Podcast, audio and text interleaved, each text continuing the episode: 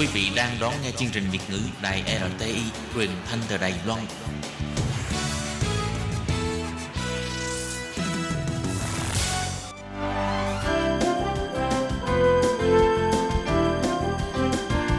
Xin mời quý vị và các bạn đến với chuyên mục Nhìn ra thế giới. Chuyên mục này gồm những nội dung liên quan đến quốc tế,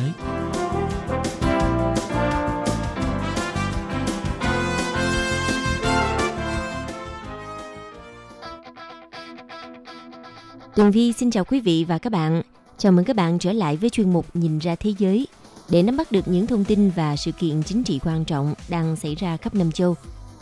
Các bạn thân mến, nội dung của chuyên mục ngày hôm nay bao gồm những thông tin như sau. Thời gian để hàn gắn mối quan hệ giữa Mỹ và Trung Quốc có khả năng cần đến một thế hệ. Do tình hình dịch bệnh COVID-19 tại Mỹ đang tiếp tục leo thang, Mỹ có khả năng sẽ không bầu cử và nếu Mỹ tạm dừng bầu cử thì liệu Donald Trump có tiếp tục làm tổng thống hay không? Sau đây xin mời quý vị cùng theo dõi nội dung chi tiết.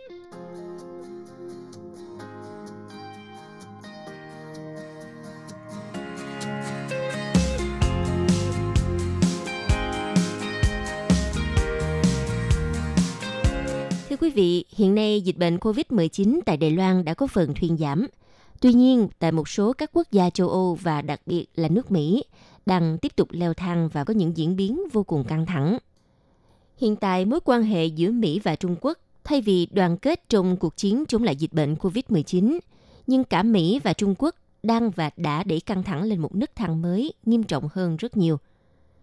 Đại dịch COVID-19 đã gây ảnh hưởng nghiêm trọng tới cuộc sống cũng như là sinh kế của người dân. Nó đã cướp đi hàng chục nghìn sinh mạng tại Mỹ và Trung Quốc Thay vì đoàn kết trong cuộc chiến chống dịch bệnh, thì hai cường quốc lại để quan hệ vốn đã căng thẳng bấy lâu nay lên một nấc thang mới mà có thể phải cần cả tới một thế hệ mới có thể hàn gắn lại. Có thể nói mâu thuẫn giữa hai quốc gia này đã đi xa hơn cả một cuộc chiến ngôn từ. Trung Quốc đã bị chỉ trích về cách thức đối phó với dịch bệnh COVID-19, đặc biệt là trong giai đoạn đồ bùng phát dịch bệnh – Tuy nhiên, Bắc Kinh đã đưa ra tuyên bố đáp trả mạnh mẽ trước những lời chỉ trích, đặc biệt là từ phía Mỹ. Vào tháng 3 năm 2020, khi à, COVID-19 hoành hành trên toàn cầu, người phát ngôn Bộ Ngoại giao Trung Quốc đã đăng tải dòng tweet cho rằng virus có thể được quân đội Mỹ mang đến Trung Quốc. Vài ngày sau đó thì Tổng thống Donald Trump gọi virus SARS-CoV-2 là virus Trung Quốc. Đồng thời, ông cáo buộc Trung Quốc khiến cho dịch bệnh bùng phát tại các thành phố lớn của Mỹ – Ông Donald Trump bỏ thuật ngữ này một tuần sau đó, nhưng căng thẳng không dừng lại ở đây. Trong thời gian gần đây thì chính quyền của Tổng thống Donald Trump đã liên tục công kích Trung Quốc về cách họ xử lý dịch bệnh. Đồng thời Mỹ luôn nghi ngờ số liệu của Trung Quốc đưa ra và chỉ trích phản ứng ban đầu của Bắc Kinh. Tuần vừa rồi thì Tổng thống Donald Trump và Ngoại trưởng Mỹ Mike Pompeo tuyên bố virus có nguồn gốc từ phòng thí nghiệm tại Vũ Hán, Trung Quốc song không đưa ra bằng chứng. Bắc Kinh đã phản bác lại và cho đây là một chiến thuật tái tranh cử nhằm thúc đẩy vị thế của Tổng thống Donald Trump để mà thu hút sự ủng hộ của các cử tri Cộng hòa. Nhưng mâu thuẫn dường như đã đi xa hơn một cuộc chiến ngôn từ đơn thuần. Chính quyền của ông Donald Trump được cho là đang lên kế hoạch trừng phạt Trung Quốc liên quan đến dịch bệnh, với nhiều sự lựa chọn khác nhau, trong đó có áp đặt trừng phạt và đưa ra những chính sách thương mại mới – chưa dừng lại ở đó, ông Donald Trump cùng một số quan chức trong chính quyền cũng đang kêu gọi các đồng minh nước ngoài tham gia chiến dịch gây sức ép đối với Bắc Kinh. Quan hệ giữa hai nền kinh tế lớn nhất thế giới giờ đã xấu đi nghiêm trọng sau cuộc chiến thương mại kéo dài 2 năm. Cuộc chiến thương mại này đã đẩy căng thẳng lên một nấc thang mới. Trong khi đó thì cách tiếp cận của ông Donald Trump với Trung Quốc không có gì mới mẻ và hiện nay nhà lãnh đạo Mỹ đang phải đối mặt với tình huống nguy hiểm và kịch tính hơn nhiều.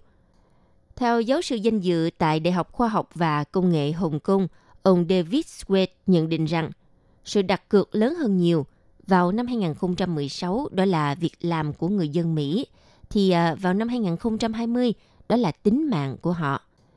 Virus SARS-CoV-2 được phát hiện lần đầu tiên tại thành phố Vũ Hán của Trung Quốc vào tháng 12 của năm 2019 – sau đó virus đã lan xa khỏi đất nước này và trải khắp các khu vực khiến hơn 4,1 triệu người mắc bệnh và trên 280.000 ca tử vong trên toàn cầu. Vào hồi tháng 1 năm 2020, Mỹ đã thông báo ca nhiễm đầu tiên tại nước này. Ban đầu thì tình hình tại Mỹ có vẻ đã được kiểm soát với một ca tử vong và 22 ca nhiễm trên toàn quốc. Nhưng số ca nhiễm mới đã bùng nổ vào tháng 3 năm 2020. Và Mỹ hiện nay chiếm hơn một phần tư số ca tử vong được xác nhận trên toàn thế giới.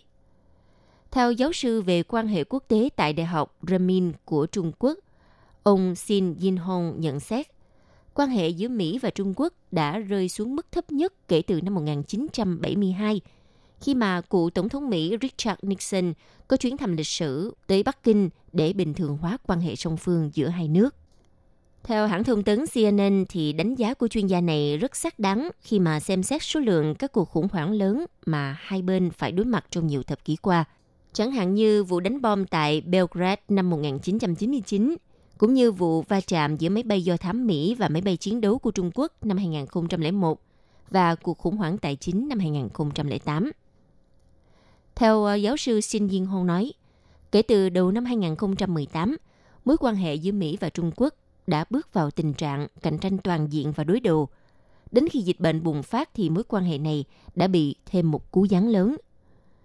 Sự cạnh tranh và đối kháng giữa Mỹ và Trung Quốc giờ đã mở rộng sang các lĩnh vực như thương mại, công nghệ, địa chính trị và dấu hiệu cho thấy sự tách rời ngày càng rõ rệt trong cuộc khủng hoảng COVID-19 này. Khi mà các biện pháp phong tỏa gây gián đoạn các chuyến bay, gián đoạn sự đi lại quốc tế và làm đứt gãy chuỗi cung ứng trên toàn cầu. Trong bối cảnh quan hệ song phương rơi vào vòng xoáy căng thẳng, đánh giá của người dân Mỹ đối với Trung Quốc cũng xuống mức thấp – Điển hình là từ một cuộc thăm dò trong thời gian gần đây của Trung tâm Nghiên cứu PEW cho thấy 66% người Mỹ có quan điểm bất lợi về Trung Quốc. Đây là mức cao nhất kể từ khi cuộc khảo sát thường niên về vấn đề này được bắt đầu vào năm 2005. Chỉ một phần tư thể hiện thái độ tích cực đối với Trung Quốc.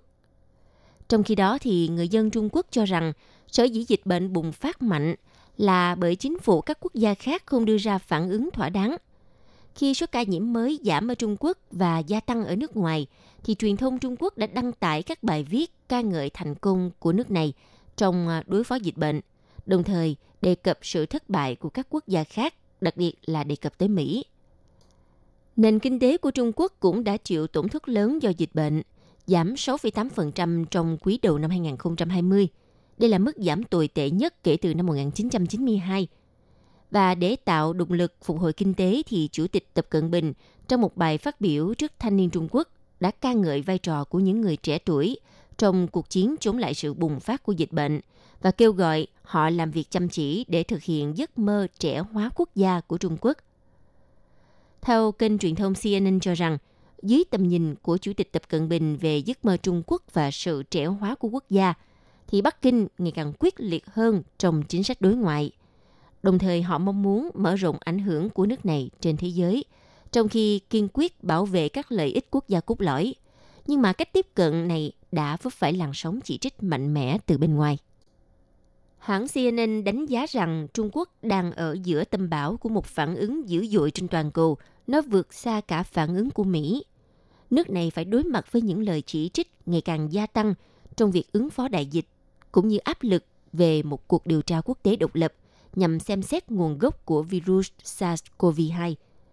Bên cạnh đó cũng có nhiều yêu cầu đòi Trung Quốc phải bồi thường cho những thiệt hại về kinh tế do dịch bệnh gây ra.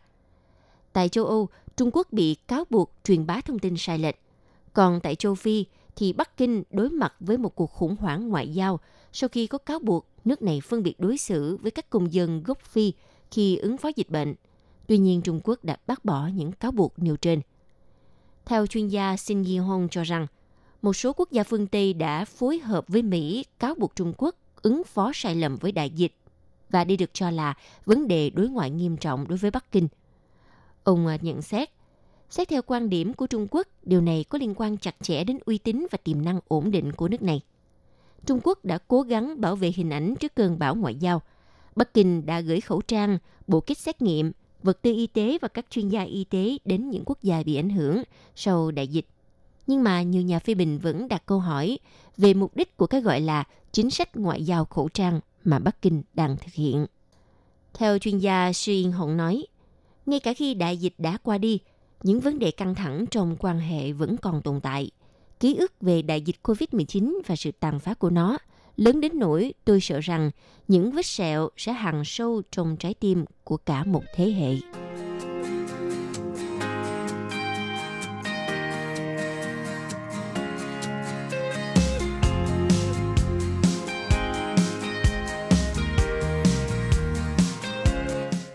Bạn, hiện nay các nhà phân tích đã đưa ra một giả thuyết rằng điều gì sẽ xảy ra nếu như mà đại dịch COVID-19 trở nên nghiêm trọng đến mức Mỹ không thể nào tổ chức cuộc bầu cử tổng thống vào tháng 11 năm nay theo như dự kiến.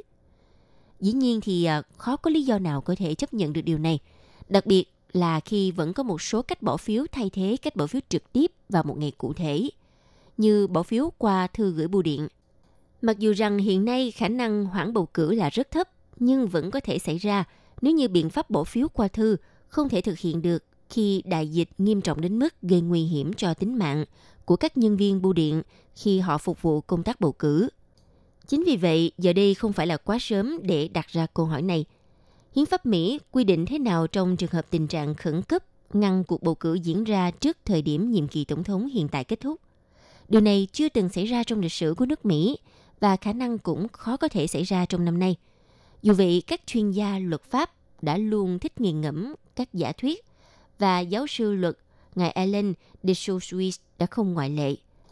Giáo sư DeSouza là giáo sư danh dự tại Đại học Howard, Mỹ. Ông từng làm việc trong đội ngũ pháp lý đại diện Tổng thống Donald Trump suốt thời gian Thượng viện mở phiên tòa luận tội Donald Trump. Giáo sư này đã có một số phân tích thú vị về tình huống này. Trong một bài viết đăng trên trang tin The Hill, giáo sư DeSouza đã đưa ra những phân tích như sau.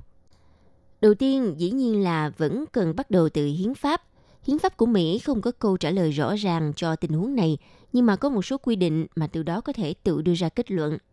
Một điều rõ ràng là ở Mỹ, dù chưa bầu cử tổng thống kế tiếp, tổng thống đương nhiệm cũng không được tiếp tục cầm quyền cho đến khi cuộc bầu cử được thực hiện. Điều này khác với nhiều nước trên thế giới. Và nói cách khác thì nhiệm kỳ tổng thống ở Mỹ kết thúc vào một ngày xác định, bất kể người kế nhiệm đã được lựa chọn hay chưa. Luận điểm thứ hai là Quốc hội của Mỹ có quy định về việc kế nhiệm ở Nhà Trắng khi không có tổng thống hay phó tổng thống với các lý do qua đời, từ nhiệm, bị phế truất, không có năng lực, không đủ tiêu chuẩn, nhưng lại không có lý do không có bầu cử. Hơn nữa, dù cho là Quốc hội có thẩm quyền trám được lỗ hổng này trong hiến pháp, thì cũng không rõ Quốc hội sẽ làm thế nào với các quy định hiện hành. Theo quy định về kế nhiệm tại Nhà Trắng của Quốc hội, hàng kế nhiệm đầu tiên bắt đầu với Chủ tịch Hạ viện. Tuy nhiên nếu không có bầu cử thì cũng không có Chủ tịch Hạ viện vì toàn bộ thành viên Hạ viện cũng phải được bầu cử lại trong cuộc bầu cử vào tháng 11. Còn về Thượng viện, không như Hạ viện, Thượng viện không phải bầu lại trong cuộc bầu cử tháng 11 và vì thế vẫn được tiếp tục nhiệm kỳ. Do đó sẽ có một thượng nghị sĩ được bầu làm chủ tịch tạm thời của Thượng viện trong thời gian một số lượng vị trí thượng nghị sĩ được bầu lại trong cuộc bầu cử tháng 11. Vị trí chủ tịch thượng viện tạm thời này về truyền thống thường được trao cho người có thời gian hoạt động lâu nhất ở cương vị thượng nghị sĩ.